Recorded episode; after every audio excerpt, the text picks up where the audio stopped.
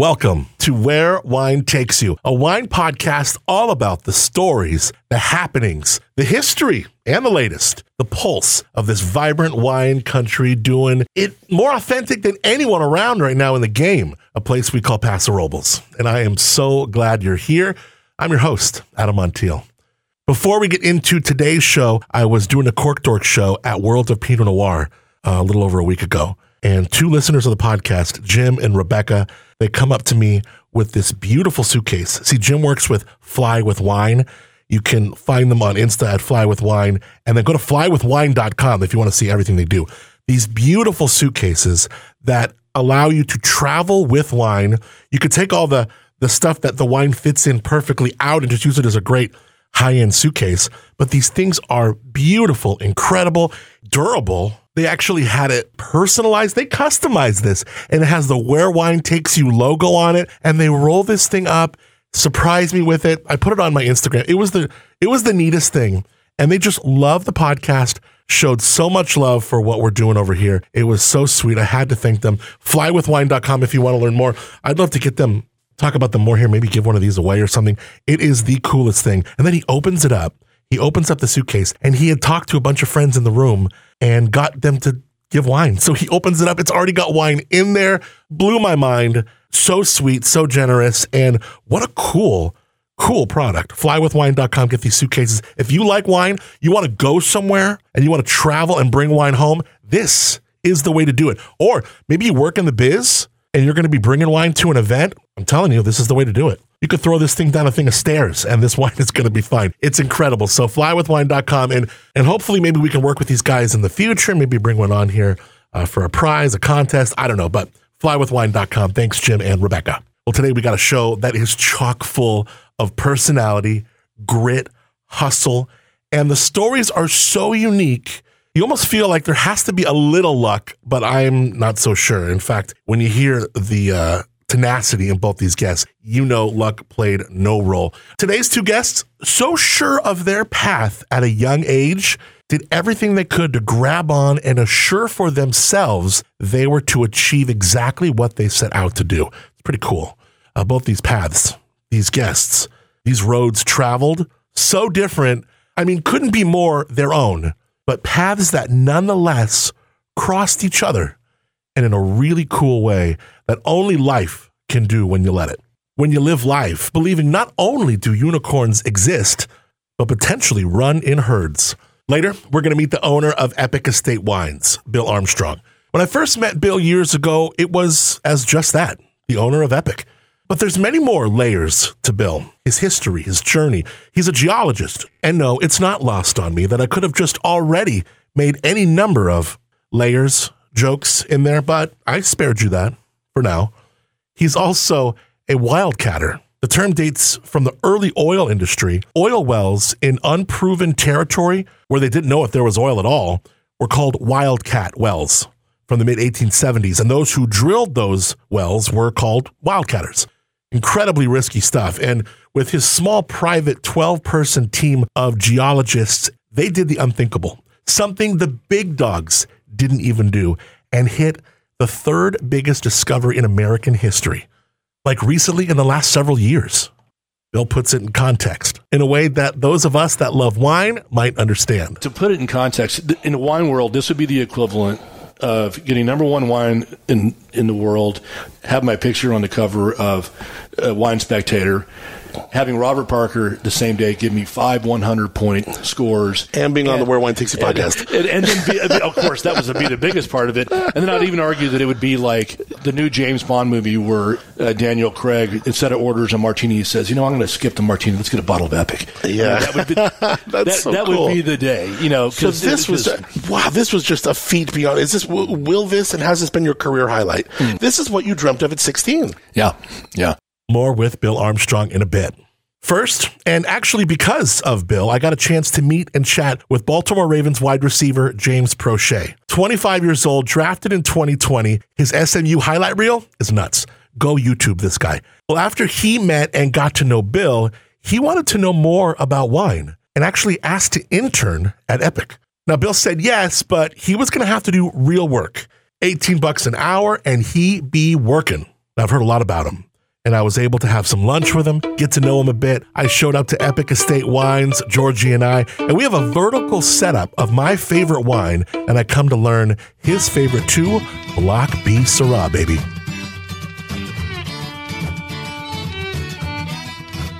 So Give me that moonshine, we'll get by. We pass on round till the job is. Camped out in the trees, it will simplify good company.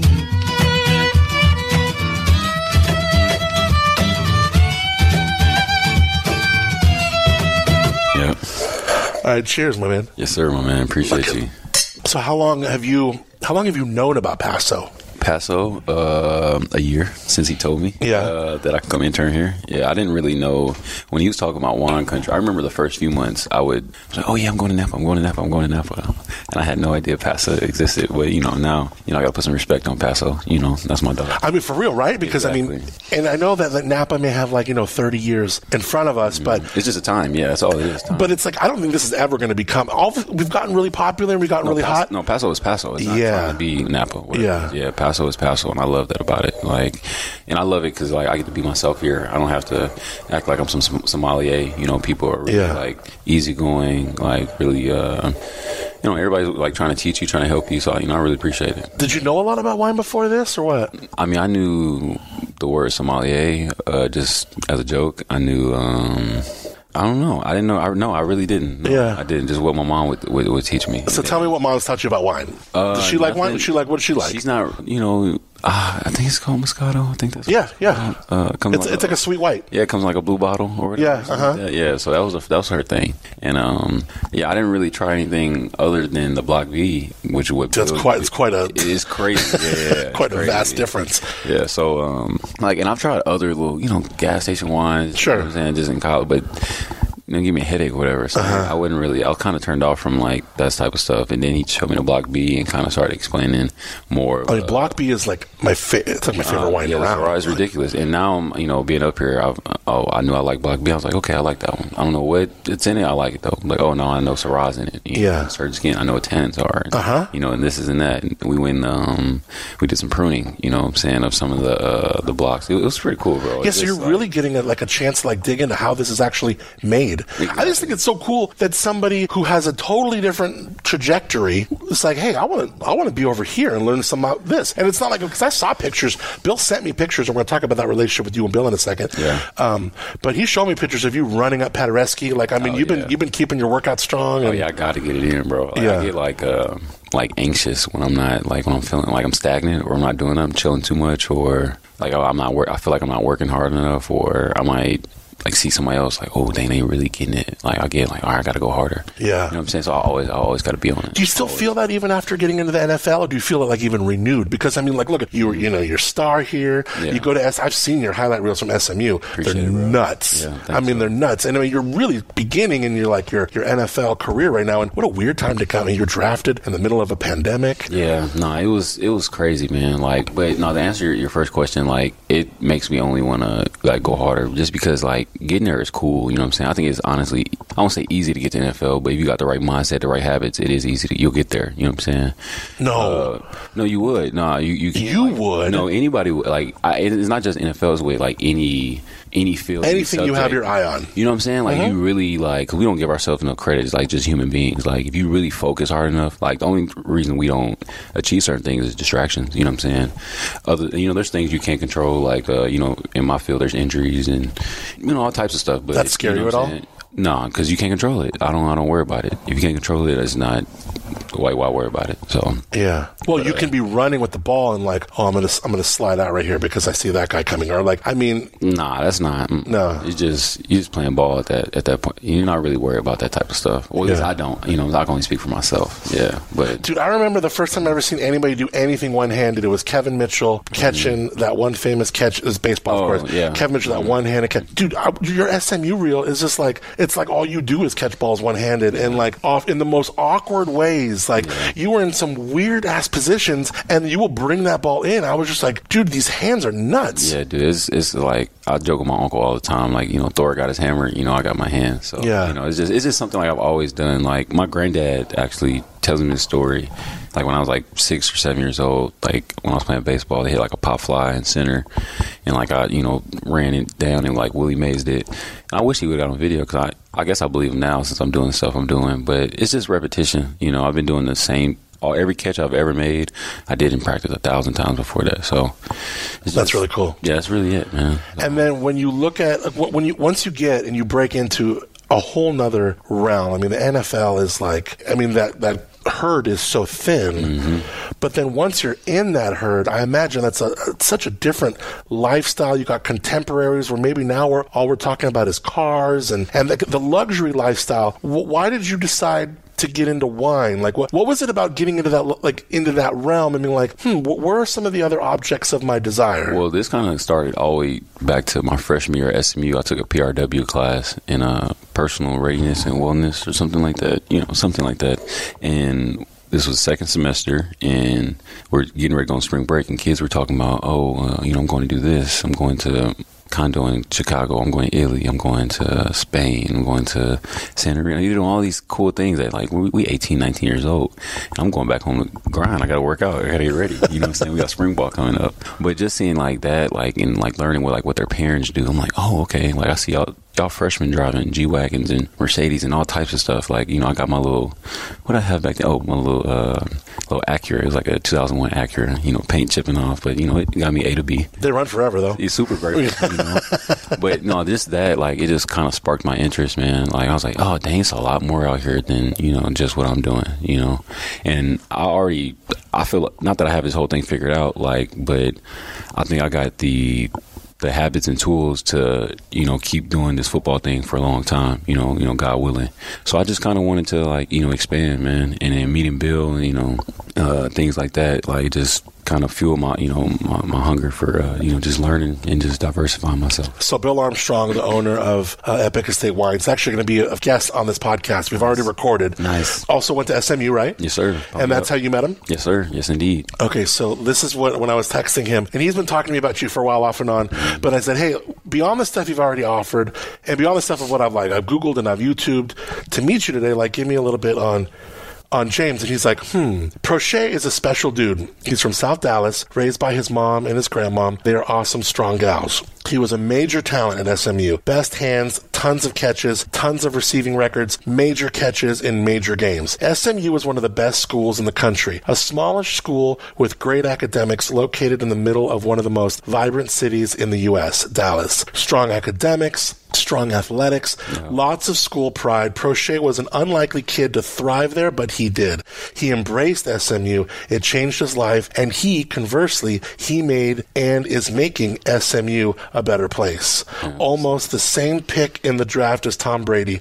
Great hands, great route runner, great work ethic, tough as nails, a huge heart, a winner and a total baller. Great teammate and an inspiration to his teammates. He wanted to learn about wine and asked me if he could come work for Epic, but start at the bottom. Which just by that, I think that is just so cool. I of course said yes as long as he was an intern and learned from the beginnings. sir. 18 an hour, cleaning glasses, Yep. mucking out horse stalls, trimming vines, etc.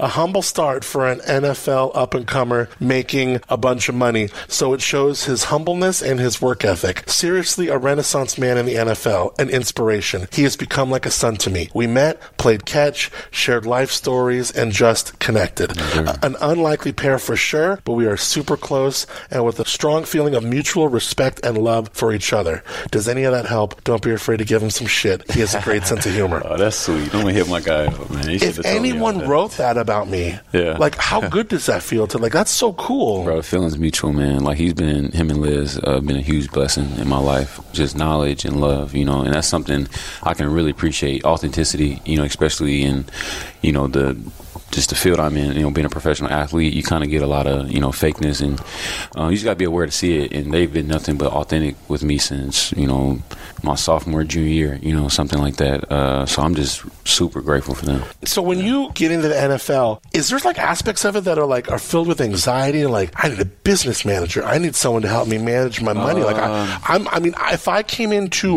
a, s- if, if my paycheck started going from here to like here, like to that diff, to that differentiation, I'd be like, Adam, don't be a bad boy. Like I mean, I, this could go badly, Nah, dude. bro, I'm like super cheap, bro. That's You know, amazing. See, at- I, if- you know, I mean, I, I do buy Charmin Ultra Red Oh, at yeah. the house. You gotta have the good stuff. I gotta have you the know, good stuff. You, And, like, you don't it- need a lot of stuff that you, we think we need. You know what I'm Right. saying? Like I like my my sneakers. You know, that's my thing. Okay. But other than that, like either you can get it free, like somebody you know has it, or you just don't need it. You know what Yeah. I'm saying? Like so, I kind of keep that mindset. Like, but other than that, as far as like like fin- you know, we get financial advisors. You know, Yeah. SMU guy. Uh, I, I took a lot of meetings. You know, Bill, he's giving me a lot of knowledge as far as like listen, you know, fin- listen, come on, come on now. You know he what I'm seems to know You what I'm he's talking about, and he's a good So, leader. Exactly, man. You He's know? real personable. You know what I'm saying? So he has like that that great bout. Like, bro, we like that is my dude. Yeah. like my. And I asked like, him some of the things you like, know? You know, when you hit a certain level, like, is there like a certain spurge? Like, when you signed, what did, was it like? Did you go out and get a car? Did you go, did you get anything like a, just a little like, mm, mm, I'm feeling this? I mean, I got a car, but it's not like I got a little Blazer, Chevy Blazer. But my grandma works for the dealership, and you know we got a bunch of family discounts. Yeah. and you know I got it for the. I didn't. If I couldn't get got that deal, I was not going to get it. Yeah, yeah, yeah, yeah, yeah. So that was like my thing. I kind of gave to myself. Other Mm-hmm. than that, uh, dude, I, I like like generational wealth is like my thing. You know what I'm saying? Me and Uh-huh. my brother is all we're always talking about that, bro. We gotta, you know, this the generation. We're gonna change our family's life, change the outlook, change. How'd you grow up? Um, you know, not nothing, not bad. My grandma stayed with me. Uh, uncle, like we all kind of,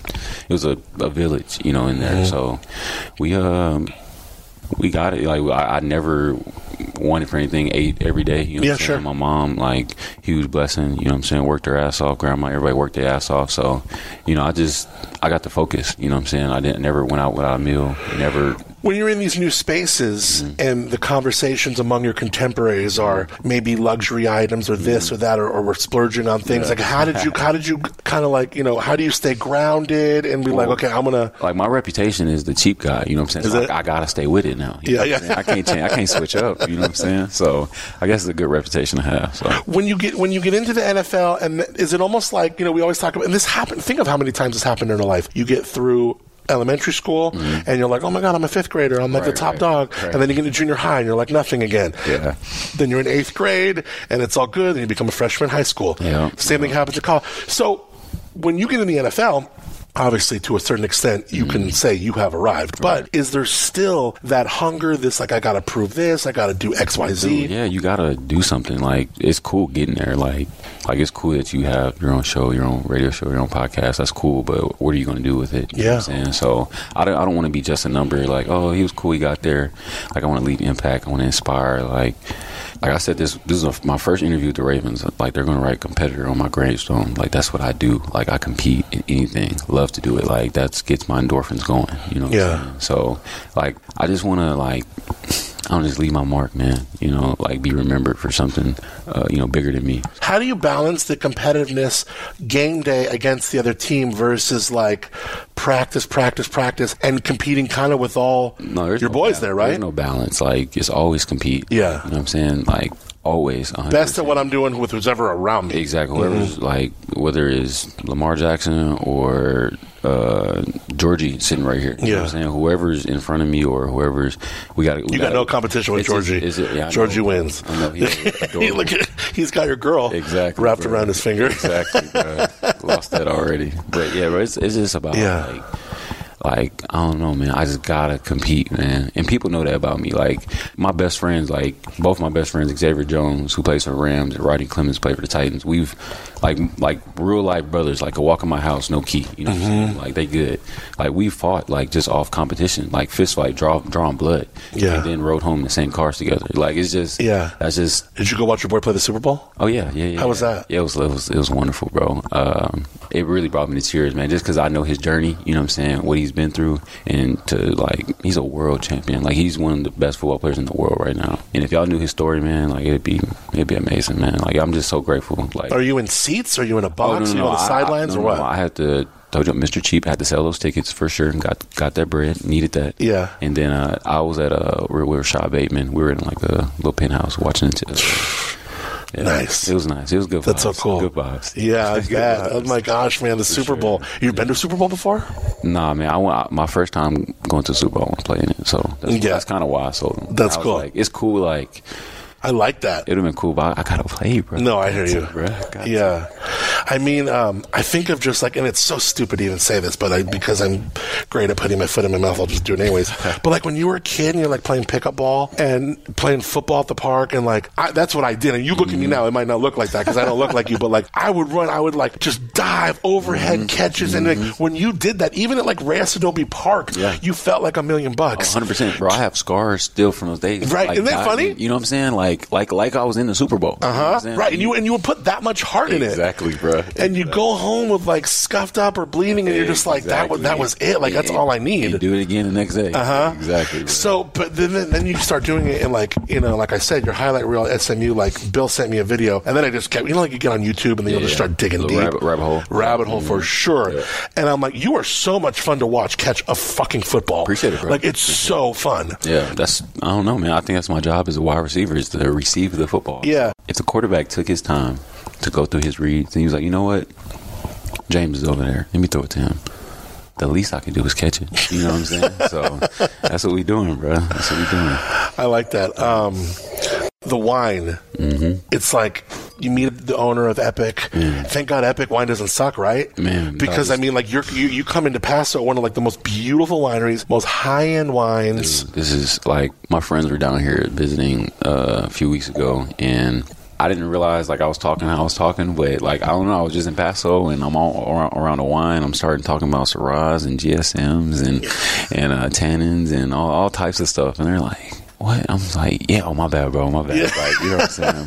But no, it's pretty cool, bro. Like, like just being up here with my girl, like learning this stuff, man. Like, this is a whole new world. Like, I, and And that's what's so cool that you were just about to like you just wrapped your arms around it. hmm Like, cause, like, why not? You know what I'm saying? Like, I just, I don't know, it's a cool thing to do. Like, a lot of kids from, I don't know, man. I just, it's something about like, I, I don't know. God gives me like these like, I don't know, like this intuition of like things to do, and like this just felt so right. You know, like I was just super interested. Like, wasn't anything. Like, I tried investment banking last summer, investment banking, and that was that wasn't it. You know what I'm saying? Like, I, No. I couldn't do that. Let me see your hands. Uh, no, Because oh no, they are. Look at because everyone says I got big hands. I mean, they're bigger for my size. Like, you know what I'm saying? because Like, you're what you're five eleven. Yeah, I mean, I'm I'm six, so I'm not much taller than you. Yeah, so yeah, they they straight. Yeah, yeah, I'd say yeah. Yeah, but it's more like claws, like, are claws right there. It's like because you know linemen have big hands, but they can't always catch. It's more like hand-eye coordination. Yeah. you know what I'm saying so.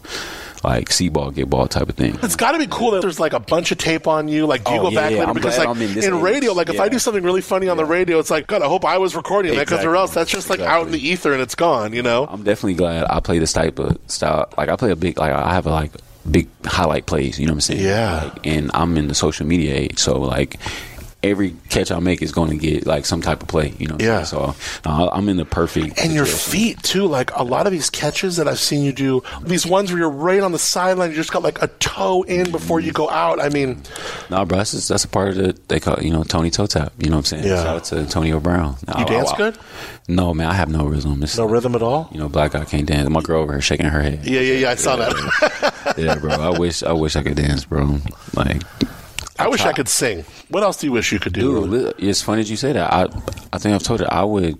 You know, I hope my coaches don't hear this, bro. Like, let's go back. I wouldn't even be playing football right now if I could really got some pipes. I could really sing. Yeah. Like, oh, I'm singing. Uh-huh. What are you? what are we talking about? I know. I'm singing and dancing. Who would you sing like? I would I would sing some R and B. I would sing like some Luther, Okay, like I just like like. Yeah, yeah. you know. I mean, or I don't know. I just love R and B music. John Legend? Of You like course, John Legend? yeah. See, if I'm picking one, it's this dude named um, Kaleem Taylor. He's he's pretty good. Go Really, I'm gonna look him up. look him up. Uh, I ain't gonna lie, bro, I gotta play this for you. I'm gonna get you right. Don't even worry. Yeah, good. Say no more. I mean, I'm thinking of like we're giving away tickets to Leon Bridges on my show right now. that's fire. dude. He's at the Santa Barbara Bowl coming up. Oh, yeah, yeah. Let me know. You want to come back out here in, in September? I'll hook you up. I'm be in season. Oh, are you? Yeah, I'm gonna be in season. All Yeah, right. you know You, gotta get me some tickets then. Come on. Yeah, let's do it. I'm, Yeah. Bro, listen, I we good now. Like, you know what I'm saying? Bill introduced us, you know what I'm saying? We enjoying some wine, you know what I'm saying? Interacting, you know what I'm saying? you're like- Spreading love, focus on getting better each day. And that's something I've really like took to heart, like getting better, each, bro. Because think about this. Okay, I love explaining this. So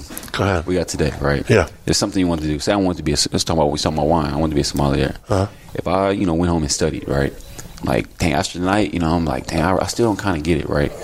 But after putting all my effort into this one thing today, I go to sleep. Tomorrow, I do it again. Tomorrow, next day, I do it again. Boom, boom, boom, goes on. Now three months, you've done that every day and putting your whole mindset into it every day. You're gonna be way better off. You know what I'm saying? Like, just maximizing each day, each day, each day, each day. And like once I, I got addicted to that, like coffee. You know what I'm saying? Like almost like a drug. Like, mm-hmm. because even if I didn't feel good, you know what I'm saying? Like physically, I know mentally, like you know, if I didn't do that that day or I skipped out that day, it was gonna throw me off for you know all the progress I've built up. So, all about stacking days, bro. It's this book called Chop Wood, Carry Water. Um, go read it. It's a Okay. great book. Yeah, go read it, You taste these three different Block Bs. Do you have like a favorite so far? man. Um, When- when I'm, you starting to, I'm starting to appreciate the age. You know what I'm saying? So Yeah. I really like the 16. Uh-huh. Sherman, uh, the assistant tasting room manager in the tasting room. I like him. Sherman's great. Yeah, great dude, man. He really explained it as far as like taking off the edges of the wine. So, like taking a, a box and turn it to a sphere. Yeah. The smoothness it develops uh, like as it ages. Like, like, like I wasn't looking at that before. I was just drinking wine. You know Yeah, what I'm saying? right, right, right, right, right. Like just the detail that they're teaching me, man, bro. It's been it's been amazing. It, start, it makes you appreciate it more. Have you started to kind of like branch out and taste some other wines in Paso or in Oh, the yeah, area? Yeah, Herman Story. Uh, Cool. yeah, Jesse. Uh, You meet? you meet Russell? Uh, I don't think I met Russell. Oh, dude, Yeah, I don't think you I would have remembered if you met him. He's Yeah, awesome. yeah.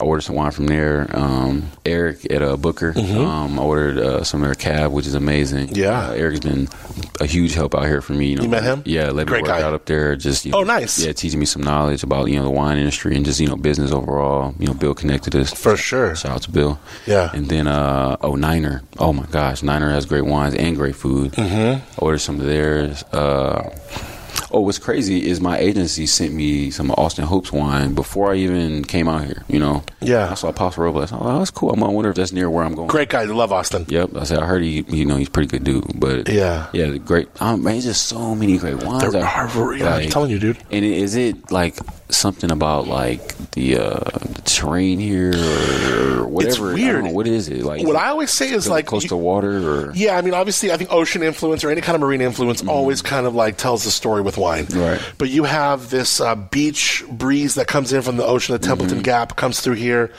and what Paso has better than anyone else, I think, in California, maybe the world, is the diurnal shift. So, Okay. the the farthest difference between the coldest part of the day and the warmest part of the day. Right, right, I mean, right, we'll be right. here during the fair during the summertime. You'll be here. It's like 109, Mm-hmm. And then it'll cool off to like 55, 60 at night. So you have a big difference. The grapes love that. Right, right, right. And then, of course, I mean, we got great soils, we got great climate, we got great topography. I mean, look at these hills out here out the window. Man. But then we have, honestly, I think the missing link is the people here. Mm-hmm. Yeah, yeah, like I think yeah, yeah. people is really part of like the terroir, as they say, like that time and place and that sense of place. Exactly. And the people in like Paso and the Central Coast are really.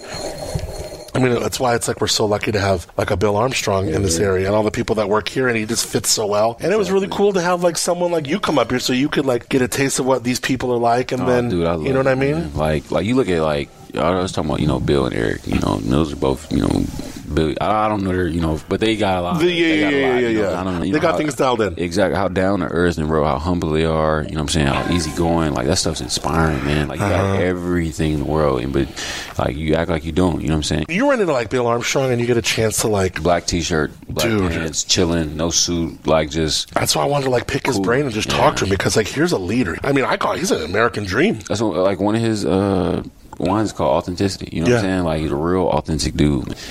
Like, cause you know, when I you get in this position, man, like I'm a you know young black dude, and I get some money. Like, like we don't have a lot of good examples. Uh, like you know, in athletic. Well, we, we we do now. We starting to. You know what I'm saying? But like, No, but I know what you when- mean. yeah, when we were younger, like we didn't. You know what I'm saying? So you see a lot of dudes like the NFL stands for not for long, like going broke after there And, but it's not that they like it's but it's the, it's started with the mindset you know what i'm saying so the fact that i'm able to pick these guys like who who have everything you know what i'm saying came from nothing but now have everything i get to because that's that's the journey i want to take Where do you think your love for wine?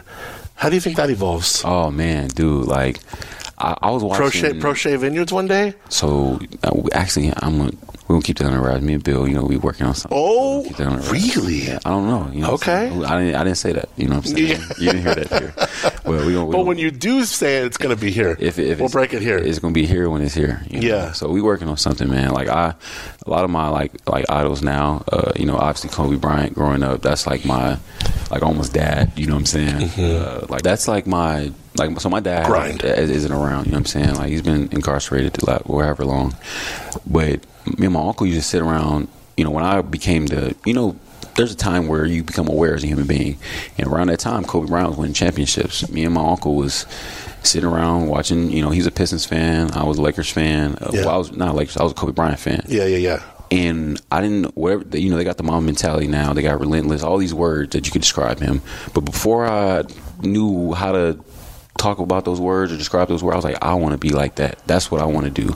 Whatever he got inside of him, whatever he's doing, that's what I want to. And I kind of think that was kind of like my seed Yeah. Got me to where I am now. It pushed sure. you. I can't tell you how much fun it was to meet you. No, I appreciate it. Likewise. This bro. was really Like, cool. You great person, got great energy about yourself, bro. I appreciate it. Oh, that really means a lot. Super easy to talk. Did you like the conversation? Oh, bro, this was this was amazing, dude. Like, I usually don't like I don't like I get asked to do a lot of podcasts, Mm-hmm. but because like you said, discernment. Like it was something I was like, yeah, I'll do it. You know what I'm saying? And it it, it worked. Maybe because it came from Bill and he's you Right, know, you know what I'm saying? Yeah, no, this was man. really really Yes, fun, sir, and I feel like I made I feel like I made a friend. No, bro, I, I was just about to say that we locked in, bro, for sure. You got great energy about yourself, and I love to surround my people with great energy. You know what I'm saying? And like, it's super bright, super. I love being around people who got you know something to teach me. So I'm Yeah. ready. yeah, bro, I appreciate it, bro. Well, Like, cool. Well, I can't wait to Yes, more. Just like sit back and watch. Maybe you know The what I'm saying? journey. One year, two years, we can go episode two. You know what I'm saying? Two, three. You're gonna make years me. You're gonna make me wait two. three. Okay. You know what I'm You're saying? gonna make me wait two years for episode two. I mean, I want to do I could something. probably get I Bill wanna- Armstrong quicker than that. I, want to do something. You Yeah, no, I feel Maybe you. Get a Super Bowl. Yeah. You know, maybe I'll have something developed here. You know what I'm saying? You never know. I, I was running a few minutes late. I almost wanted to stop at Big Five just to. I wanted to just like throw one pass for you to catch. I got, ball, I, got, I got a ball in my car. Oh, you do? I'll have to throw one to you then before we get out of here. Let's Hey, man, thank you so much. Cheers to you. Yes, sir. And to Yes, uh, the journey being the reward. Appreciate you, my man. Yes, sir. God bless. Man, that black beat is good. Give me that moonshine, we'll get by. We pass on round till the job is uh, camped out in the trees. It will simplify good company.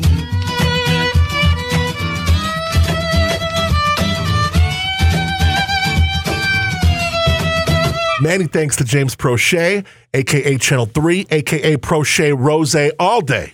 I hope you'll be keeping an eye on this new lover of wine and Paso like I will. Okay, on to the reason I even got a chance to meet and sit down with James, Bill Armstrong. I want to get right into it. I have always respected Bill, even before I got the privilege to be a little bit more familiar with him. I mean, now he's texting me about the podcast episodes he likes, and I love how he's dove deep into these episodes, and he has. But when I first learned what I did in my first shows with Epoch Wines and winemaker Jordan Fiorentini, even years ago with the Cork Dorks on the air, about the painstaking lengths this owner of Epoch went to preserve the history of the old York Mountain Winery, the Central Coast's oldest bonded winery, dating back to the 1880s, I believe. I mean, chalking and numbering the rocks and taking them down in order to retrofit and then reinstall the rocks precisely as they were before. To purchase the old Paderewski property and bring that full circle back around to where these Paderewski grapes were being processed at York Mountain again, just like they were like forever ago when Paderewski himself brought his grapes right here to York Mountain for the York brothers to process. It's so cool. So, that respect for the history and the desire to not so much change it and make it his own, but continue Paderewski's legacy, the York Mountain legacy, without being worried about his, I just thought that was so admirable, so special. There's actually a quote in the new Kanye West documentary on Netflix that Kanye's mom said to him. And I know Kanye West is far from like the Wikipedia thumbnail for humbleness, but his mom said this great quote The giant looks in the mirror and sees nothing. Bill happened to be in town for just a couple days and he met me at Sidecar in San Luis Obispo. And I have to say, I'm a huge fan of craft cocktails and what they do at Sidecar. I've been a fan of them for a long time. Fantastic craft cocktails, great scene downtown slow. I highly recommend checking out Sidecar when you're downtown slow. So, my thanks to Josh and the team at Sidecar. We set up in their basement speakeasy. We literally have the whole speakeasy to ourselves. Just me, Bill, And yes, I brought Georgie.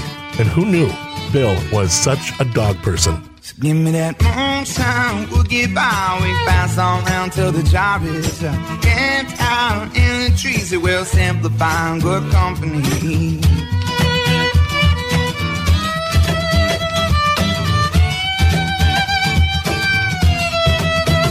Cheers. So this is the Tempier. This is the uh, Bandol. This is the Domaine Tempiers. This is the one that Ooh, is real, some. is real famous, of course. from Bandol. Yeah. and I'll tell you the story about what Jordan did with this wine. Yeah, why did you bring Domaine Tempier? Okay, so I have four wines, and the wine we're trying right now is the uh, rosé from Domaine Tempier. And the reason I'm bringing that is because Jordan, you know my winemaker, Jordan. Do I know your winemaker? She's my winemaker crush, Bill. She's the best.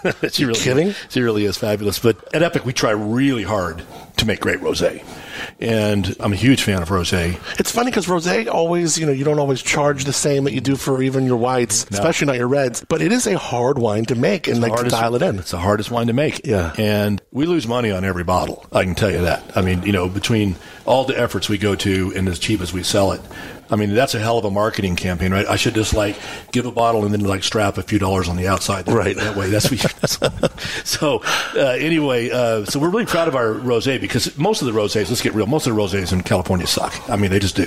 I mean, you know, they're added sugar and it's kind of an afterthought, something to have in their tasting room. But at the end of the day, they don't really make a deliberate, you know, effort Right. to make really, really good rosé. And so uh, Jordan and I took it upon ourselves to really pursue the ultimate rosé. And of course, you know, kind of the, the measuring block of the best rosé in the world typically is Domaine Tempier. And um Jordan had a uh, tasting with Josh Reynolds, who you may know Josh, but he's he's the uh, critic for uh, Vinous. So Jordan says, "Hey, before we get into the reds, I want you to try our rosé." And she goes, "Okay, I brown bagged a bottle of Epoch, and I brown bagged a bottle of Domaine Tempier, and you blind taste the two, and you, Josh Reynolds, famous critic, you tell me which one's better." And he picked Epoch. No way. That's so cool. I mean, Jordan has got some balls on her. doesn't Right, she? yeah, that is so cool. That is really cool because that could have gone the other way. Oh, it could have easily gone the other way. That's You why that was Jordan was telling me that. She goes, "I didn't tell you I did this before I did it. I told you after the fact." So and you can see it. It just has that gorgeous color. It's very- you know, Yeah. it's very similar to Domaine Tempier. Ours is mostly made with Mourvedre, and ours is a little more heavy. It's mostly Mourvedre, but it's got a little heavier in Syrah and Grenache into it. But we make the rosé. I mean, for rosé, like we pick it early. You pick it, yeah, totally. Yeah, this isn't as, a- as some people say, the intentional rosé. The intentional rosé. Does she come to you with like? She's got a concrete obsession, and you walk through your winery, and it's just beautiful. Does she come to you with these wish lists of like new concrete every year? Or what? Uh, you know what? Fortunately, Jordan and I really agree Uh-huh. on pretty much everything, and we're really lucky that way. She doesn't come at me with something that is extravagant. No, sure. Uh, uh, you know, so uh, when we when we're starting to find something that's clicking, you know, whether it's more concrete or whether it's you know X Y Z, I can pretty much see her coming. We have we have turned into somewhat of a concrete obsession. Yeah. I was really excited to talk to you, Bill, because uh, there's so much to, you know, there's so many layers here. Uh, obviously, you are a geologist and you uh, picked Paso for a certain reason. I can't wait to get into that. I'm curious, you know, you, uh, you made headlines all over the place, front page of the Wall Street Journal, when you made a huge discovery, which was just, this, the story is just like American Dream nuts. It is such a, such a cool story. And then you choose Paso for some reason, and then the way you went about the um, taking on Epoch and the old York Mountain property and the painstaking, you know, things that you did to make sure it was just right is is really a story unto itself. And you know, th- before we met here, you were texting me videos of Ignatius Paderewski and, and Yeah. quotes about him. I mean, because you are you are so deep into this history that you have taken over, and you are like a, you are like a fanboy of it. Like you just, you just love it. You're you're stoked by it. Yeah, it is amazing how uh, you know. Before I came to Paso, I'd never even heard of Paderewski. Yeah, It's- me neither. You know, I didn't even know who he was, and so it's been really fun to kind of learn his um, his history. So you just asked me a lot of questions. Well, yeah, I'm just kind So say what we're going to do over the course of this. Oh, okay, I I do want to start with the beginning, though, and Yes. in your background and your expertise. You Yep. you are a geologist. Liz Yep. is a geologist. How did you guys? What got you into geology, and how did you guys meet? Okay, so um, so I grew up in a not an awesome place. Well, it's an awesome part of the world, but it's West Texas. You know, so Yeah. a little town called Abilene. And, Oh, sure, they make a song about it. prettiest girls I've ever seen. Right, yeah. no one there ever treats you mean in Abilene. Uh, so I grew up in uh, Abilene, and of course, wine was the furthest thing from my mind. I mean, you know, when you're in when you're in West Texas, it's beer, right? And so, uh, but anyway, so I uh, was in West Texas, uh, fell in love with the people.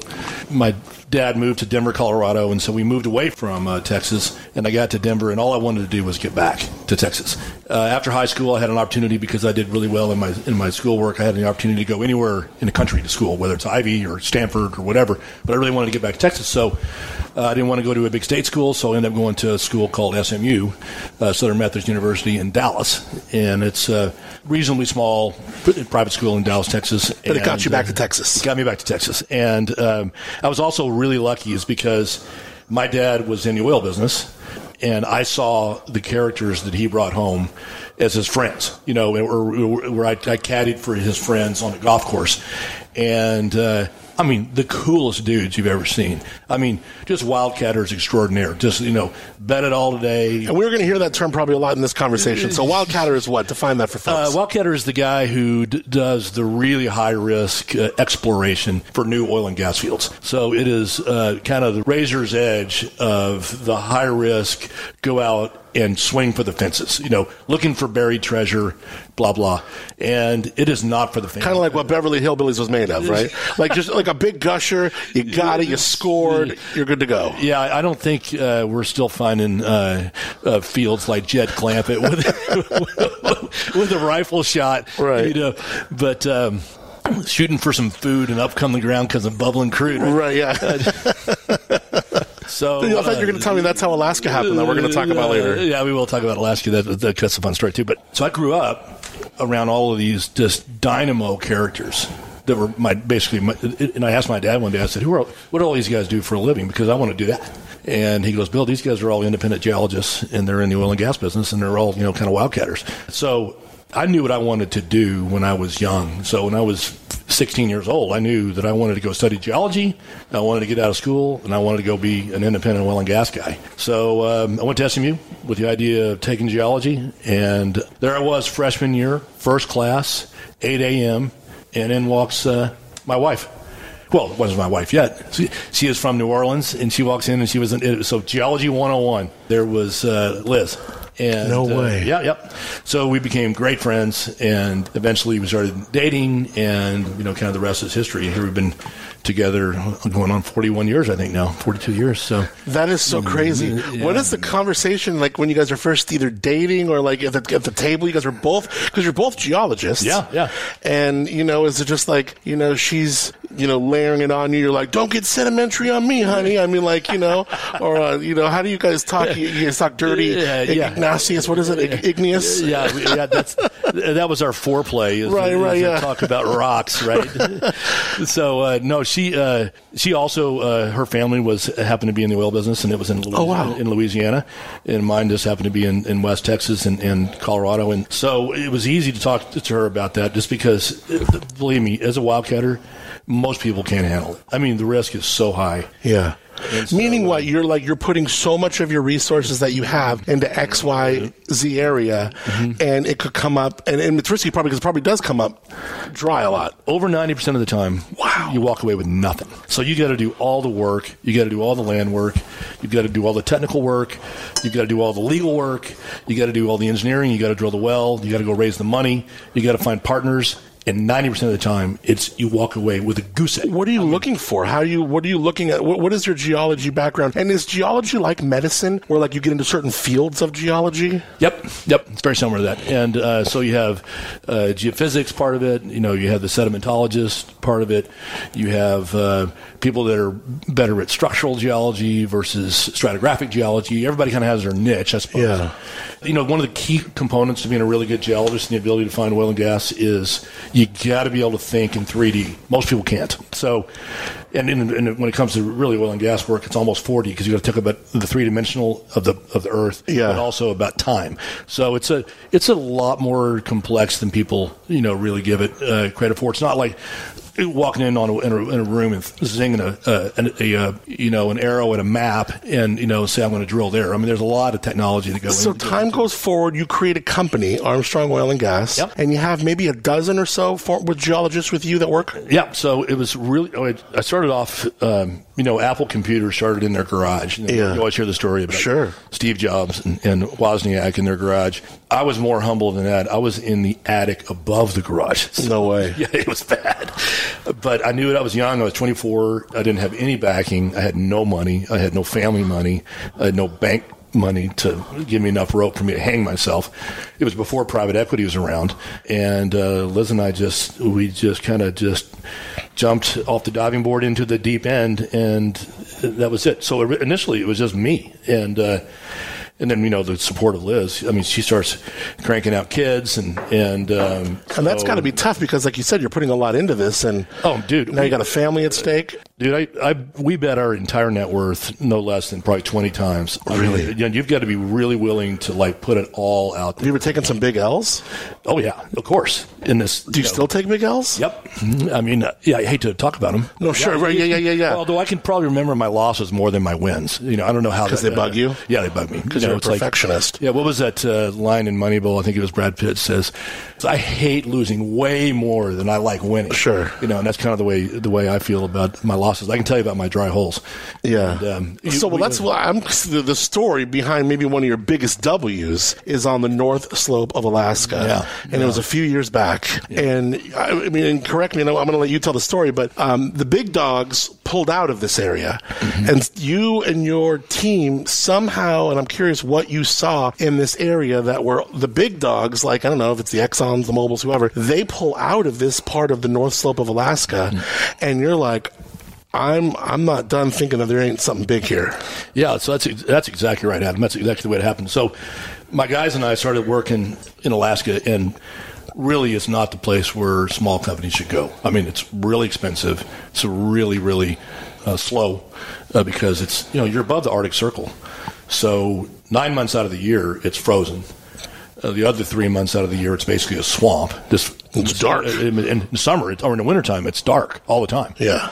and um, and really cold. I mean, like seventy five below kind of stuff. Gosh. I mean, it's rough. And um, but you know, so the biggest oil field in the United States is up there. It's a field called Prudhoe Bay, and typically. There's an old saying that the best place to find oil fields is near other oil fields or in the shadow of other oil fields. And so we were working it. We're, my, my team, small team, about a dozen of us. I think I'm really good at some things, but I know I'm really great at one thing, and, I'm, and that's I recognize talent. And um, kind of like finding Jordan to work with me, Yeah. uh, you know, in the wine business. Uh, the guys that I have working for me, the geophysicists, the geologists, the engineers, the land guys, the best. And I've met them through the years as I'm as I'm pitching. Because you have a relatively small firm. Really small, yeah. I mean, you know, just a dozen guys and gals, right? And so, uh, you know, our idea of a meeting, a uh, focused meeting, is like if we're all in front of the copier at the same time, Right. that's our meeting, you know. And it's just like, you know, it's just like as informal as it gets, and and every one of those guys would lay in front of traffic for me, and I would do the same for them. I mean, it's just, you know, it's like a family, and it was a really, really I want to talk about that later on because you have tapped into something very interesting in the morale and in the workplace um, Yeah. culture. Yeah, There. Yeah, you know, it's I really live by the axiom that you want to you always treat people the way you want to be treated. For the most part, almost always, always, uh, everybody's great. I mean, they're great people. They work hard for you, and you want to show them that you love them, and you'll work hard for them. Kind of got a reputation for being, you know, kind of like some of the kind of the it guys as far as finding oil and gas fields around the world. Most Wow. people, most people can't. A little crazy too, maybe. You know, for being a little crazy. A little bit, a little bit. I mean, crazy in a, in a good way. I of course. You know, yeah, right. I mean, you know, it was like, um, you know, we started with nothing, and we. I mean, you they don't call it. It's not. You know, it's not called Comcatter. It's called Wildcatter, right? I mean, yeah, yeah.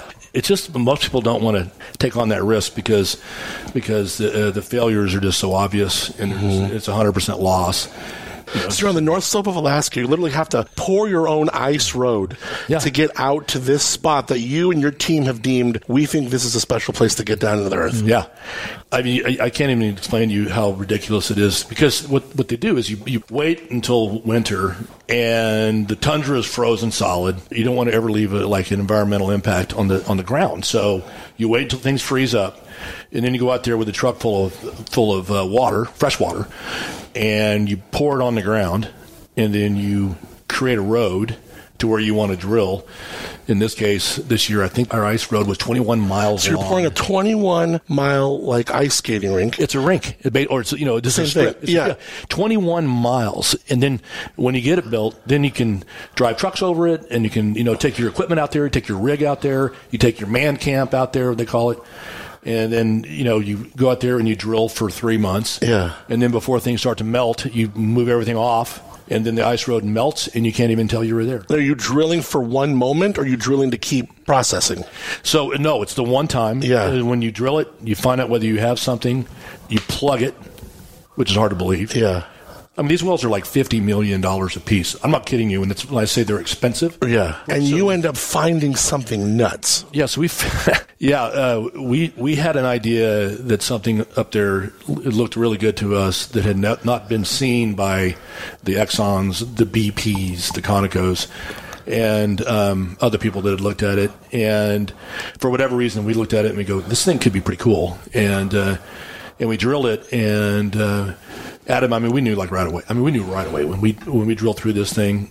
It was like I don't know, I don't know how to describe it other than the Yeah. fact that you know we knew what we were looking for, and it was Like a certain kind of rock, a certain kind of temperature. Like, Yeah, what do you know right away? so we knew right away when you drill through it that you hit a thick sandstone. Okay. that, that was just porous and permeable and Chucky Jam full of oil. Okay, right, and, yeah. uh, you know, and uh, and it was we, actually got pretty lucky in the sense that it was literally three times thicker than even our upside case. So not only did we hit what we were looking for, but it was that much better. Yeah. No, are these like underwater, like ponds, lakes? What, what does this look like underneath? If it could. if you if you uh, it would be this is a stratigraphic trap so if if you let's say you go from west to east uh, on the west it's nothing it's shale and then it thickens up to almost like a sandbar and then it thickens up and then um, it eventually goes away so it's just a stratigraphic trap and then it just so happens that it was just full of oil and then so we drove Yeah, what did these big dogs? What did the big boys say when they found out what you found? oh Did you get any calls from them? they're all my friends. They're all my friends. You know, Oh my I mean, God. I mean, they're all my good friends actually, and you know, it, it, they know that it's a risky world. Yeah. you know, and I've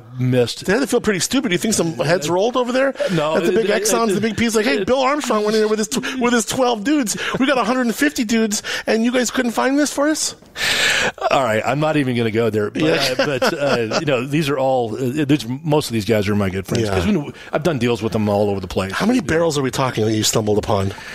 Uh, well, we think it's going to be a little over three and a half billion barrels. Oh, so it's big, yeah. So it's the get this, uh, Adam. I mean, we are the. Um, it's going to be the probably the third largest field in the history of the United States, and the last one that was found was actually Prudhoe Bay, which was found in 1968. So if you think about it, that's that's 50. Three years? No, it's at the time. It was just shy of 50 years, and there's hundreds of oil By a companies private company. hundreds of oil companies with hundreds of guys that have all been looking for something like this. Yeah. And my little company, little private company out of Denver. What did you was- drink that night? A lot. Yeah. a lot of a lot of Epoch. My my Really? my- oh shit! I love it. My company was the entire company was in the bag by 10 a.m. I mean, because Oh, my uh, gosh. It turns out that I was actually not in the office. I think I was in either in London or New York, and the news came in. And of course, What is this coming? A text, a phone call? What are you doing? Yeah, you, you can see the the real time information. Uh, Oh, so you're like on a, you have an app on your phone. an app on my phone. So I'm looking at it. I'm kind You're of just walking through Heathrow, and you're like, "Hey guys, I just." I'm just going, fuck me. Are you kidding me? Oh this my gosh. And of course, all the guys knew in the office. You call And, Liz, and you um, tell what do you tell Liz? um, I'm not going to tell you what I told right? Yeah, Liz. yeah. That's incredible. What a So it- celebration! But to put it in context, in the wine world, this would be the equivalent of getting number one wine in in the world, have my picture on the cover of uh, Wine Spectator, having Robert Parker the same day give me five 100 point scores, and being on the Where Wine Takes You podcast. and, and then be, of course that was be the biggest part of it. And then I'd even argue that it would be like the, the new James Bond movie where uh, Daniel Craig instead of orders a martini he says, you know, I'm going to skip the martini. Let's get a bottle of Epoch. Yeah. that would be that, so that cool. would be the day. You know, So this was wow. This was just a feat beyond. Is this will, will this and has this been your career highlight? Hmm. This is what you dreamt of at 16. yeah, yeah. So it is. It is. It has. Are you an emotional dude? Did you cry at all? Like a little girl. Yeah, You know, I, mean, I can know, imagine like uh, having yeah. a dream at 16 and accomplishing it to the most like the, the a pinnacle like that. Yeah, no, it was. That's a beautiful story. It's it's a really fun story, and of course, all my guys are you know they're so amazing. Are you done? No, man, it's, it's You can't- like- it's it's in my blood, dude. I mean, I you know you you think there's anything bigger than that around? uh, I think I can do it again and again up there, up there in Alaska. So, uh, yeah, so it's super exciting. It's, good, it's really great for our country. Yeah. it's it's really good for a lot of things. The people of Alaska, it's going to help save the state. Actually, Really? Yeah, no, it's really cool. So, yeah, they, that's the. Uh, That's a great story. uh, no, yeah, it's it's one of those rare ones that you can talk about. so how do you have time to own a winery? Well, first of all, it's a it's a I have I have I have too many passions. Uh, Has that been an issue? Adam, you hear it all the time. Hey, man, you just got to find your passion. Yeah. You know, my problem is is I don't I don't agree with that because I think you find your passions. Mm-hmm. You know, like I have I'm passionate about my wife. I'm passionate about my kids. I'm passionate about my friends, my employees. I'm passionate about wildcatting in the oil and gas world. I'm passionate about wine. I'm passionate about philanthropies. There's a lot of things I'm passionate about. Because we're in a time now where I feel wealth is unfortunately almost like looked at, even self-made wealth, which is so weird to me that it's like frowned upon. It's unbelievable to me. You and you kind of roll you, especially when I think of others, even locally that have wealth. You kind of roll under the radar. Why? Yeah, West Texas boy. Yeah, I guess. I mean, I mean, it's my business, and you know, I don't I don't judge anybody by the fact that they have dough or they don't have dough. Uh, we give a lot back. I really love it. I do agree with you. It, it feels like right now, you know, there was a time in this country, of course, where it was, you know, that was the goal, right? Go out and just hit it big, especially on your own, and take the take the flyer, right? Yeah. And um, there's an old saying which I really like, and that is that young people dream of being rich, and rich people dream of being young. That's cool. Yeah. It's a it's a pretty good saying, and um, I don't know why things are right now the way they are in our country. I don't think it's going to last. I think the pendulum is going to swing because you know doing it on your own by yourself with no help is uh, is still the American dream. Yeah, I, I agree I with you. And it's funny because you're also, I mean, and not to delve too deep into this, but like, let's you know, state the obvious. Um, there are probably more, let's put it this way, more popular ways to to to do that. Yeah. You know, and unfortunately, I look at things in a little bit more realistic way. And like, I know without discoveries like yours, you know, th- those are the discoveries that are keeping this a first world country. You know what I mean? So, but without getting too deep into the things, does that ever play into the the, the mind f that that goes along with it all? Well, for sure. I mean, um, that's actually a really good question. I, the the world, our our industry, my oil and gas industry, has done more to bring people out of poverty than any industry in the history of the world. But somehow, uh, it's become you know some kind of crazy bad thing in this in this uh, society. Does that ever play with your sentimentality? Oh, it, does that, it, it drives me crazy. Does it really? It, it drives me crazy because at the end of the day, at, the end of the day, you know, a third of the population uh, uh, in the world, they don't even have energy. I mean, they have to go out in the morning and, and go scavenge away for wood or dung. It's not wild? It's wild. I Yeah. mean, literally, thirty-five percent of the world is literally living in an energy-free Gosh. And the idea that you can bring all those people into the first world, I mean, they're just they- you just know they're just full of fabulous people that are super smart, super Mm-hmm. Oh, sure. super creative, you know, unbelievable, and yet they're toiling around in this. So. It's, it's a it's a little bit of a hubris of the United States, you know, to sit around and say, you know, this is bad for y'all. Right, You right, right, know, right, as- yeah. as we're living this dream. You know, you look at inside the Beltway, or you're looking on the east side of the Hudson, you know, and they have this view, of the, you know, on Manhattan. You're kind of going, you just don't know the real world.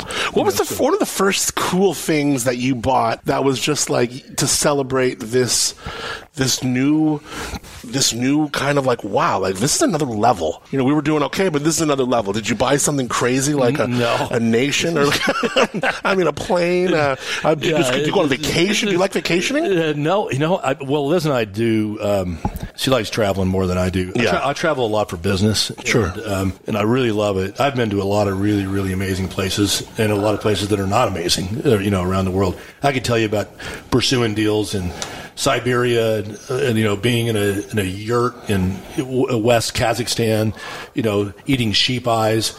Uh, uh, yeah, being in like you know parts of China and Hong Kong, and you know, working in Turkey. I've done been, I've done a lot of stuff. Yeah. Um, and when you pull on the Epoch, you see that barn and you see that huge American flag. I can tell you, we live in the greatest country in the world. Amen to that. Uh, you know, and I have been all over, and I can tell you, it is. Well, it's a country that people are waiting in line to get into, not out of. You know what I mean? Um, but you talk about pulling into Epoch. That was an interesting choice for you because you really could have landed anywhere with your desire to build a world class winery. Uh, you obviously, I mean, California is a no brainer, but there's many beautiful world class wineries in California. I mean, there are many beautiful world class, you know, world class terroir in Santa Barbara County, in Paso, other places. You could have gone and taken your resources to Napa. Why did you choose Paso? Why did you choose West Paso? And what about your geology background? That same background that had those 12 people, you know, be able to find that in the northern slope. What did you see in West Paso that made you say this is the, the diamond in the rough for world class wine? Up until I was in my late 30s, I was a tequila drinker. Oh, right? Uh, you know, and I, the only wine I'd have was like shitty airplane wine or like, you know, some over oak Chardonnay at a wedding. Right. You know, I, you know, I, I just, to me, uh, it, it just wasn't that good. But, uh, I think almost every wine person will tell you they have that one bottle that changes their life. Their aha bottle. Their aha bottle. And for me, I was at a deal closing and they brought, uh, for me, it happened to be a Stag's Leap Nap Cab. And I was sitting there talking to these guys and I reached over and I sipped this red wine and I was like, holy fuck, what is in this bottle? I, I've never had anything like this. And who would ever guess it? But that one moment changed the trajectory of my life ever so slightly.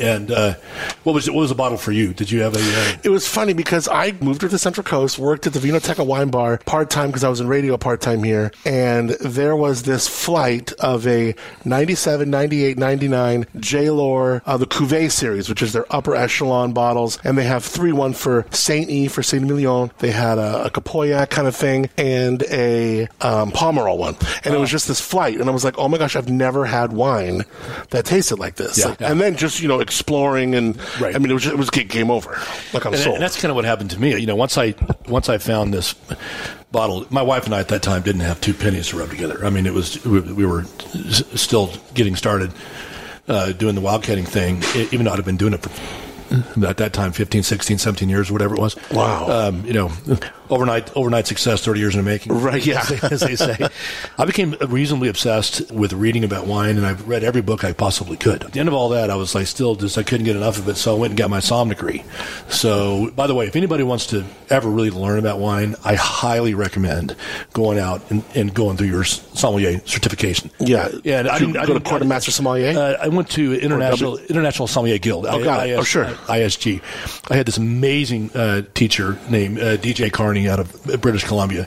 She came to Denver, and so she, I, was, I was living in Denver at the time, and uh, I missed two football seasons of NFL football because it was every Sunday for eight hours. Yeah. and uh, Wow. uh, and I just loved learning about the history of wine, the regions. Because if, you, if you've gone through this, the sommelier training, you know they force you to really learn your palate. They, they force you to try all the wines of the world. So you go to all the New World, you go to all the Old World. You do, you do Italy, you do Spain, you do obviously all the regions of France. You know, blah blah blah blah blah. So you didn't just want to enjoy wine; you made it. You were determined to really know wine. Yeah, and it was just it was just an interest, you know. Yeah. At this time, it was it had nothing to do with like I had no plans with it. You know, it was just something like you know I just had a I just had a passion for it, and I just Yeah. wanted, wanted to learn about it. We probably all have our own Sure. versions of these things, and I was just like really wanted to learn as much as I possibly could. And I got through this class, and about that same time, my oil and gas business starts doing really well. We'd hit a double, and then we'd hit a triple, and then we'd hit a single, and then we'd hit a home run, and then, you know, blah, blah, blah. And I turned to Liz one day and I said, you know what? I'm going to, I want to get into the wine business. I said, I don't want to be a wine spectator. I want to be a wine player. And she looked at me and she goes, no fucking way. what are you doing? You know, it's as far away from West Texas as you can imagine, right? Well, they said the quickest way to make. A, I think Audrey says the quickest way to make a million bucks is to, you know, spend two million bucks on a winery, right? I mean, you right. don't you don't get in to make Uh, money, Yeah. How do you, how do you make a small fortune in the wine business? You start with a large fortune. right? Yeah. So, um, in my sommelier class, I really fell in love with the wines of Chateauneuf du Pape. you know, we tried all the wines of the world, and the one, the the one wines, the group of wines that I just said, oh my god, it was the GSM blends from Chateauneuf, The Rhone, yeah. the Rhone, and this is where my geology comes in handy. So I decided to myself, I go, all right, I'm gonna, I'm gonna go for making the world's best GSM, not world class, but the world's best. And I didn't want to go overseas because I, didn't, I wanted to be able to make sure I could go to it and not have to get in a, a, a plane and fly to France or something. Also, achieving ripeness every year is a plus. Uh, you, you think? Yeah. Uh, and so uh, I looked everywhere from Okanagan region of British Columbia all the way down to Temecula and everything in the middle. I looked at the weather, looked at the soils, I looked at the, the um, aspect of the sun, looked at, you know, blah, blah, blah, blah, blah. And there's one little area. I mean, it was a deliberate search, you know, all through Walla Walla, all through Napa, all through Sonoma. But there's this one little area that really stood out as being truly unique and arguably, I think, the best place in the world to make the best wine. Not a world class wine, but the best wine. And it was basically the area west of the 101 along 46 West. It is so unusual what Paso has. From a geologist standpoint, what is it? what is that well, quan, that magic? uh, well, it's a couple of things. The weather is extremely unique in that you have, you know, warm, even hot days, but then you have that Templeton Gap cooling that comes at night. And the diurnal temperature swings from high to low is either one or number two in the world as far as wine regions. So you have that ability to get ripe during the day, but then at night your grapes, your uh, your vines, they shut down. So they retain their acidity, they retain their minerality, and that's just a very very unusual thing. The soils are completely unique. I mean, if you look at, we have either a limestone type soil, which they call calcareous, or we have the silicious shale. Both of them are unique to California, and you just don't find beds of limestone in California. But some of the best wine regions in the world are in limestones. You know, if you go to uh, San Emilion or uh, yeah, uh, you know, San Emilion. If you go to all of Burgundy, is Right. is is is limestones, and um, a big chunk of Italy is all limestone. So you know that's that's a plus number one. But the one that I think is one that's really unusual is this uh, silicious shale, which is a really cool kind of a geologic concept deposition because these silicious shales are actually it's a it's made 100% of silica and it's formed by a single cell diatom which is basically an algae and it's an algae it's a single cell animal that encases itself in glass. It's silica. So your glass on your car is is basically silica. And these these little algae float in the ocean, and they have this silica cover that, if you look at it under an electron microscope, you're just be blown away because it looks like almost like a like a Christmas decoration. I mean, just gorgeous, tiny little things, you know. And the uh, algae dies, the the glass uh, coating on the outside doesn't, and it floats to the bottom of the ocean, and it's just it starts getting you know bedded on top of one another one by one ultimately becomes what they call diatomaceous earth. Di- and uh, it's famous for, if you look at it, they use it for like filtering pools, uh, diatomaceous earth, or they put it in kitty litter. You know, so and the reason is is because they're basically little ball bearings of glass, but they're hollow on the inside, so the porosity is actually like 60, 70 percent. And it's like if you ever go to our the Paderewski where our, our uh, vineyard is, and you see this piece of dirt and you pick it up, it's white and it's like balsa wood because it has like all this porosity. If you put your tongue on it, it, it just sticks to your tongue. Right. No, I, have, Yeah, yeah. I have a bucket of that in my garage and you know it's because like, Audrey will do it when she goes to things. You know. Yeah, and it's like uh, it just sticks to your tongue, and that's that. That's because it has all this porosity, and so it, it sucks up the moisture out of your tongue, Right. You know, into the into the rock. So it's just great for the. So what happens is it's like it creates the and it and it fractures like glass.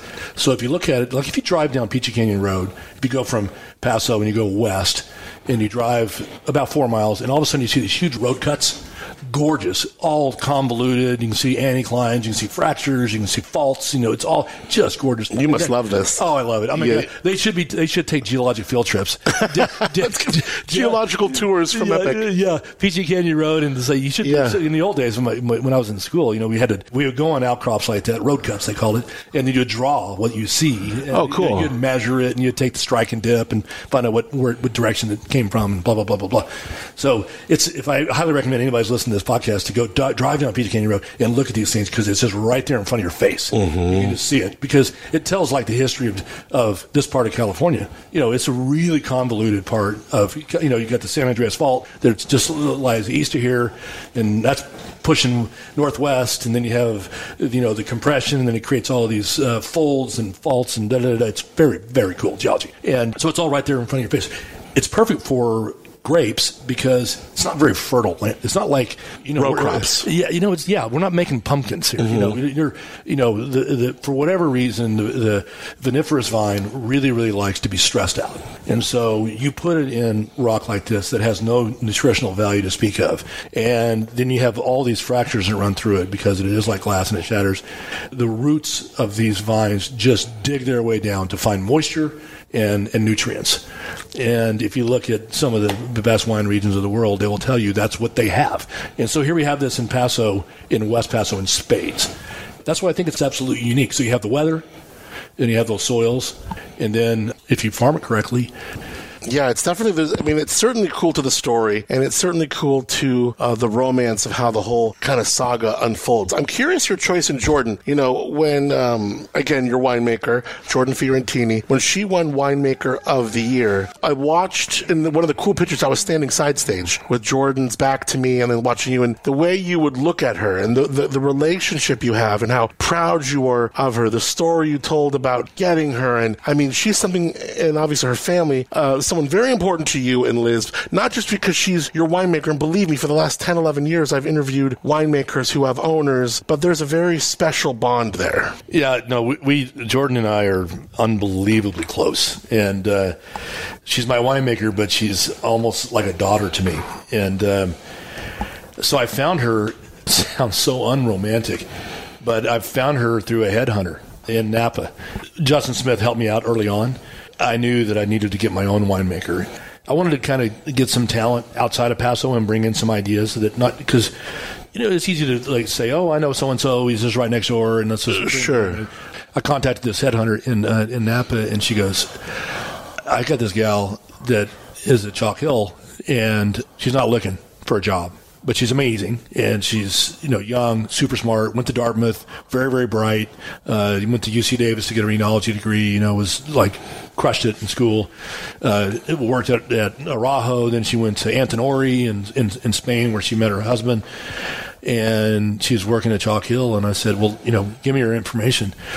So I called her up, and I she's like, "I'm not looking for a job, but um, I go, I, know, I know, I know, but tell you what, why don't you just come down to Paso and have a look at it?" And she goes, "Well, I don't want anybody to know that I'm even looking because I'm not looking." And I go, "I know that." I know that." And so uh, she comes down, and we were we were having the Hospice du Rhône. Oh, shoot. Yeah, That's so- a good weekend to bring her. Yeah, so she comes down. I meet her in the parking lot across the street from the Hospice du Rhône.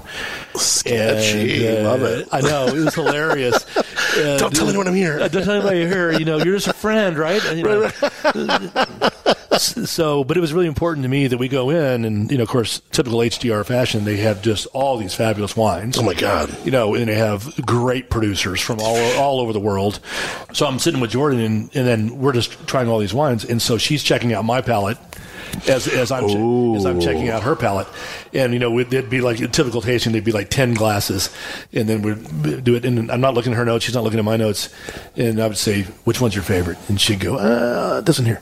And I would think, "Oh, that's one. That's one I picked too." Yeah, you know. And then, yeah. and then the next one, she'd say, "Which one do you like this?" And I'd say, "I like this one." And she was, "Okay, that was good." So we knew that we had Like-minded. uh, yeah, you know, I mean, I, I, it wouldn't work if I brought in somebody who was like trying to to push, um, I don't know, me into making a Pinot, Right. Or, you know, but also or- wouldn't work. Also, if you look at the polar opposite of that, it wouldn't work if you were just looking for someone to replicate what you. I mean, because you're not making the wine, you need someone smarter. That's why you have her. Exactly. So I mean, I get it. It's riding that that interesting and delicate line. Yeah, no, because who am I to tell her how to make wine?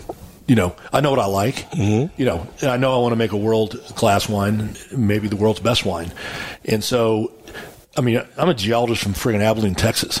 You know, I'm not going to tell Jordan Fiorentini, who's got an amazing palate and, and all these skill sets, to But at the end of the day, she's not making something that I don't like.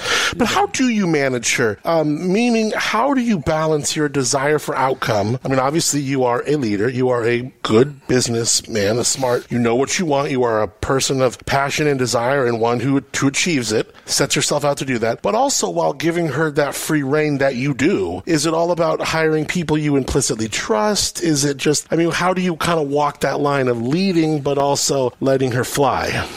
Well, that's a seminar that I probably we need to, we need to spend uh, like four hours. Right? Is it? talking about? First of all, you have to have somebody who's unbelievably talented. You know, at the end of the day, if if I'm giving somebody a free reign who isn't all that good, Yeah. you know, Or you got to babysit. or you got to babysit. I know Jordan is really, really amazingly talented, and um, Because that's the best people, employees who actually look at the company's pocketbook as their own. You know, they don't see the amount of resources or the capable resources of the business or of the owner. They spend the money like it's their own. Yep. And when you have someone like that, you have someone you can trust and that you know is like, hey, I wouldn't be bringing this, you know, concrete vessel to you if I didn't think of like, you know, the last few vintages, what I, what we're looking forward to, where we're growing. You know what I mean? And like can like walk. I mean, that's what you trust her for, I suppose. Absolutely, and she does look at it that way, and she and she knows that I really do appreciate that about her. I mean, she always warns me when you know here comes the end of the year, and she's like, "Okay, this is the email you don't want to get," which is you know we need a new truck, or mm-hmm. we need a new forklift, or you know the press isn't working the way it should be. We need a new sorting device, you know, whatever. But you know, I, I look around, I know what other people are, are doing, and Sure. look at it and you kind of go, you know, Jordan's not recommending anything to me that is not just like really well thought out, and that that goes through all businesses. It's not just the wine business. You know, you get, it's got to be that way in your oil business, and Right. your philanthrophies, and your money management, and you know, et cetera, et cetera. So she's got it, and. Um, we, we we obviously wouldn't play together very well if if, if she Sure. have that, you know. You know, one thing I'm so interested in is um, I talked to a winemaker who had been getting a lot of 99s.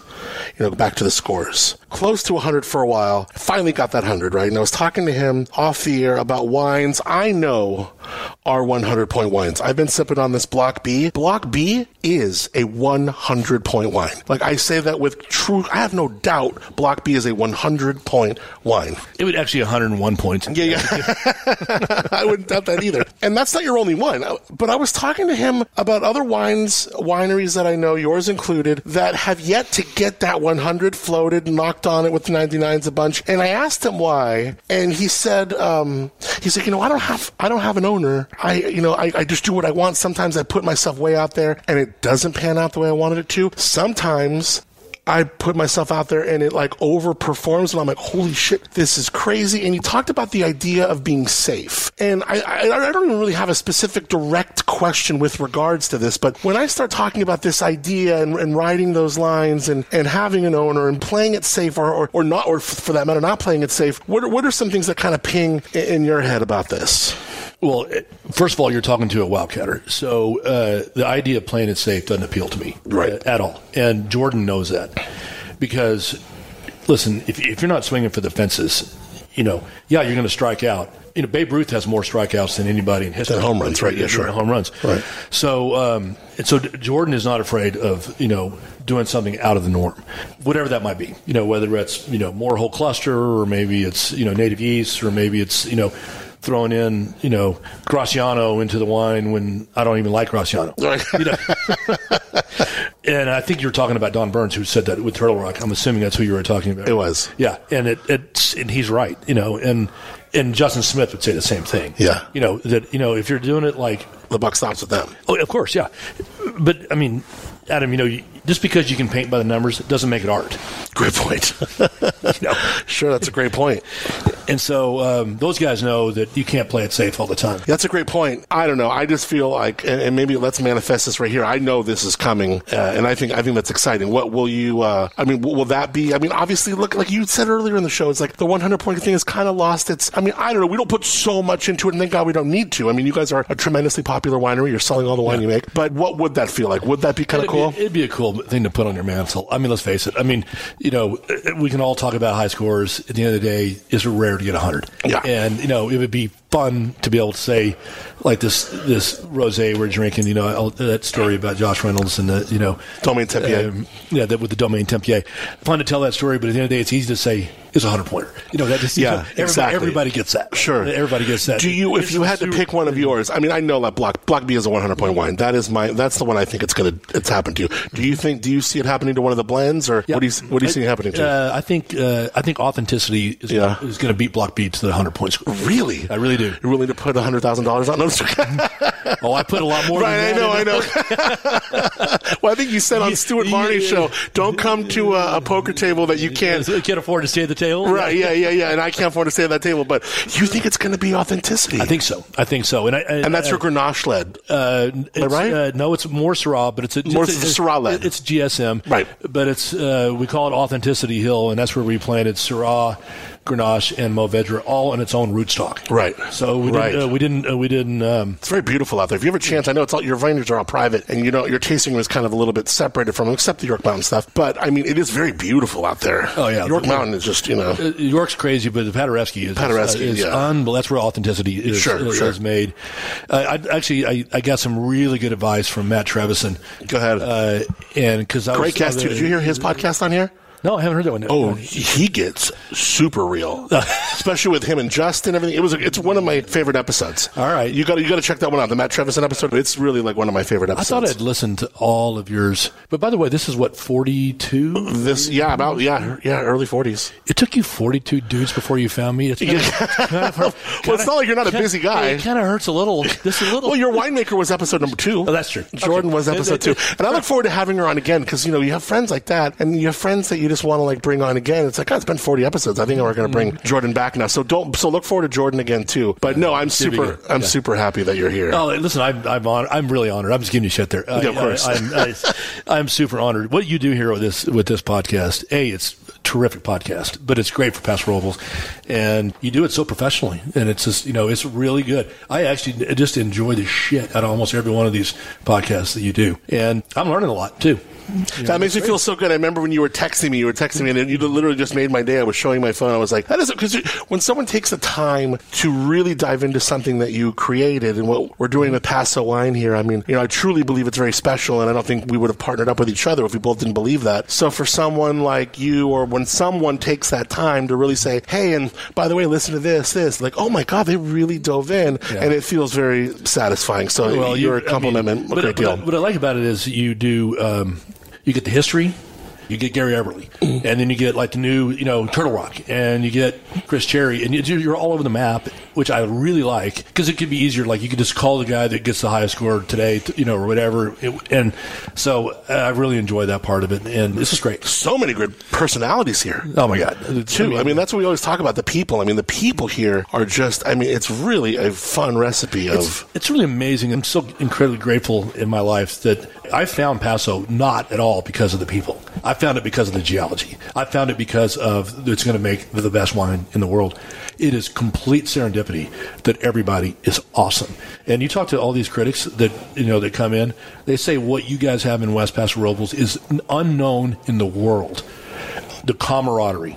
You know, if we're up at York and if we have something break, I can call Anthony out and he'll help me in a moment. We're not competing. We all recognize that a rising tide raises all boats. Unbelievably unusual. I mean, when I first got here, you know, we got a double wide trailer and put it out on the Paderewski, and all my buddies were all competing on who had the best double wide trailer.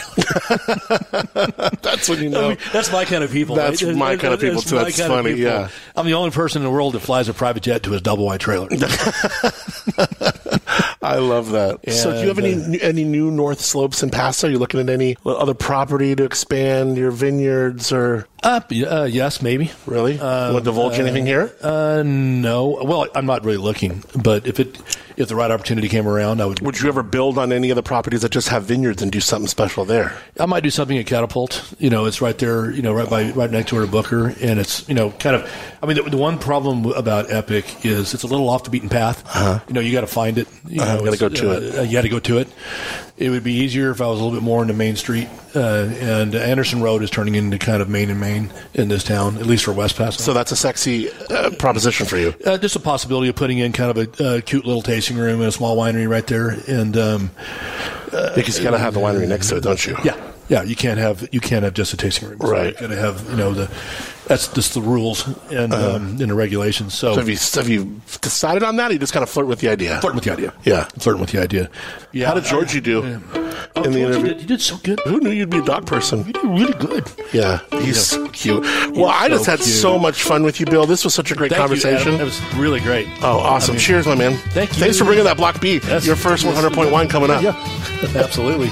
You can thank Jordan for that. Give me that moonshine, we'll get by. We pass on round till the job is uh, camped out in the trees. It will simplify good company.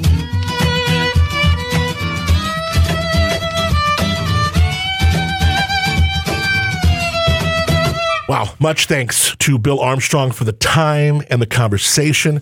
Also, the introduction to James Proche and for being a great example of why Paso is so great, so unique, and so special. Well, getting ready for spring release weekend. This weekend, so much going on. Make sure you hit up PasoWine.com if you're coming into town this weekend or any weekend for that matter. Also, follow them on Insta at Paso Wine. My gosh, what a show. Where Wine Takes You is executive produced by Joel Peterson and Paso Wine. Associate producer is Jen Bravo. Original music on Where Wine Takes You, Good Company, performed by Moonshiner Collective. I'm actually going to have them live in studio, and we're going to play that song in its entirety. They're going to play it live for us on the next show, so I'm excited about that. Where Wine Takes You is recorded, edited, produced by yours truly. You can follow me on Instagram with some pictures from the shows at Adam on the Air. Now, next time you are cruising the Central Coast, you can tune me in on your radio. My morning show, Up and Adam in the Morning, heard weekday mornings on Wine Country Radio, The Crush 92.5. Also, The Cork Dorks and more, all there on The Crush, spelled with a K. We stream from anywhere, crush925.com. We also got a free app right in your smartphone. Thank you so much for being here. I am your host, Adam Montiel. Until next time that we connect, lift that glass up high. Here's to not only believing that unicorns exist, but believing they run in herds, finding the wildcatter in you, and enjoying every moment of it. And where wine takes you. And give me that moonshine, we'll get by. We pass on round till the job is camped out in the trees. It will simplify good company. Give me that moonshine, we'll get by. We pass on round till the job is camped out in the trees. It will simplify good company. Give me that moonshine, we'll get by. We pass on round till the job is camped out in the trees. we will simplify in good company. With that moonshine, we'll get by. We pass on round till the job is dry. Camped out in the trees, we will simplify in good company.